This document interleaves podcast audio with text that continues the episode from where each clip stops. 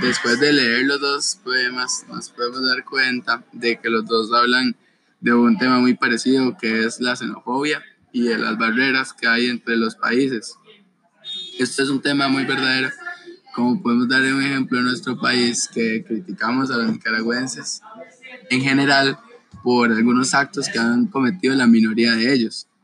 Entonces, podemos darnos cuenta de que las personas últimamente, en, en los últimos tiempos, aunque están criticando mucho a los que no son de su, su misma nacionalidad o los que piensan que son, mm, son inferiores que ellos por tal vez su estabilidad económica, como lo pueden ser los estadounidenses con todos los latinos.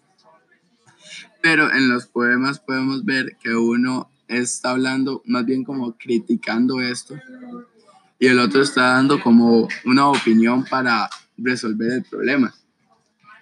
Eh, el, para resolver el problema lo habla el segundo poema y el primer poema habla de criticando esto.